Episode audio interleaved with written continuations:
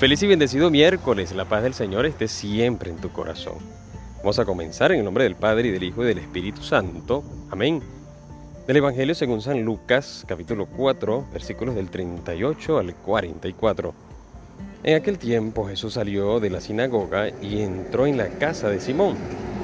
La suegra de Simón estaba con fiebre muy alta y le pidieron a Jesús que hiciera algo por ella. Jesús de pie junto a ella, mandó con energía a la fiebre, y la fiebre desapareció. Ella se levantó enseguida y se puso a servirles. Al meterse el sol, todos los que tenían enfermos se los llevaron a Jesús y él, imponiendo las manos sobre cada uno, lo fue curando de sus enfermedades. De muchos de ellos salían también demonios que gritaban, tú eres el Hijo de Dios. Pero él les ordenaba enérgicamente que se callaran, porque sabían que él era el Mesías. Al día siguiente se fue a un lugar solitario y la gente lo andaba buscando. Cuando lo encontraron quisieron retenerlo para que no se alejara de ellos. Pero él les dijo, también tengo que anunciarles el reino de Dios a las otras ciudades, pues para eso he sido enviado. Y se fue a predicar en las sinagogas de Judea. Palabra del Señor. Hoy miércoles, primero de septiembre, ya arrancamos este mes. Oye, se fue este mes tan sabroso, tan bueno que es el mes de agosto, tan bueno, pues yo creo que uno de los mejores del año. Bueno, pero no voy a entrar en detalles. Mira, hoy, en primer lugar, quédate con esta imagen de, de la suegra de Pedro. Porque la suegra de Pedro es sanada de una fiebre y enseguida se pone a servir. Y es que el Señor sana para los demás también. O sea, una sanación, un milagro en nuestras vidas por parte del Señor tiene una repercusión muy grande en el otro. Jesús nos sana para que para yo estar bien y, sea de una manera egoísta para yo estar bien. No, si, si Jesús me sana, hay una hay una sí, una repercusión eh, siempre afecta al otro. Ejemplo, si el Señor sana al, al esposo, su gracia, su alegría, su amor por Dios, esa conversión, claro que toca a la esposa, claro que toca a los hijos. Te das cuenta cuando el Señor hace una obra grande en nosotros, lo, más que nace de nuestro corazón es ayudar a los demás, porque se, se da de una manera natural el deseo de ayudar a los demás si has recibido una ayuda, pero es porque también es, una gracia que el Señor eh, realiza en cada uno de nosotros para que llegue a los demás. Otro ejemplo, mira, hay una expresión muy buena que es nadie sabe para quién trabaja. Eso lo dice mucho mi papá. Nadie sabe para quién trabaja. Pero te voy a explicar el contexto de este nadie sabe para quién trabaja. Ponte tú un ejemplo vas a un concierto y, e invitas a una persona que tiene 30 años y tú tienes 40.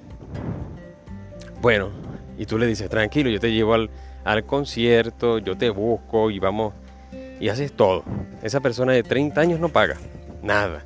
Y cuando llegan al concierto dicen, bueno, hoy vamos a dar, a premiar a todas las personas que tienen 30 años. Y tú te miras y tú dices, oye, yo le compré la entrada yo lo traje. Está disfrutando del concierto y de paso le van a dar premios a él o a ella que tiene 30 años y a mí no. Ahí es el momento en que tú dices, nadie sabe para quién trabaja.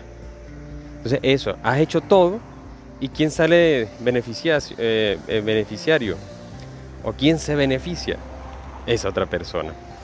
Bueno, así es. Fíjate, el Señor sana a la suegra de Pedro y todos los demás se beneficiaron, se beneficiaron, ¿por qué? Porque ella empezó a servir. Entonces, eso lo hace el Señor.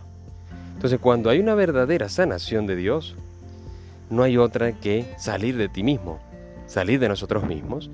Y cuando el Señor está haciendo obras grandes en mí, realmente eh, tú lo vas a, sentir, lo vas a experimentar cuando poco a poco está saliendo de ti pero si el Señor, dices que el Señor te está sanando, dices que el Señor está haciendo obras grandes en ti, pero cada vez te estás poniendo más egoísta, no es que el Señor está haciendo obras grandes en ti, es que tú te estás acomodando a las cosas del Señor.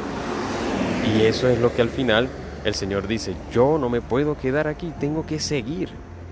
Fíjate que el Señor no se quedó con este grupo de personas que, que lo querían, que, que lo respetaban y, y, provocaba quedarse ahí. No, el Señor sigue adelante porque para eso ha venido, dice. Para eso he venido, para seguir evangelizando y proclamando la palabra de Dios, el reino de Dios ya está aquí. Por ello esa sanación, tú y yo que hemos recibido la gracia del Señor en alguna confesión, hemos recibido el perdón de los pecados, hemos recibido al Señor en su cuerpo, su sangre, en la Eucaristía, hemos recibido tantos tesoros, hemos recibido tantas bendiciones. No nos quedemos con ella, porque de verdad el Señor está haciendo obras grandes en, en nosotros. Salgamos a servir como esa suegra de Pedro, vayamos a otros lugares y vamos a contagiar a la gente de lo que el Señor está haciendo en nuestras vidas. Porque si tú y yo no sabemos para quién trabajamos, Dios sí sabe para quién trabaja. Y el Señor trabaja para todos sus hijos, para ti, para mí, para todos. Pero con la conversión de uno, mira todo lo que hace. Se me, se me viene a la mente con la conversión de San Pío de Pietrelcina. Mira tanto bien que un santo cura de Ars, mira todo el bien que hubo por medio de esta conversión de estos sacerdotes. La Madre Teresa de Calcuta, mira la conversión que hubo. Y así tantos santos, hombres, mujeres, incluso que no están en los altares, que el Señor está, con él, está actuando en ellos, mire tanto bien que pueden hacer.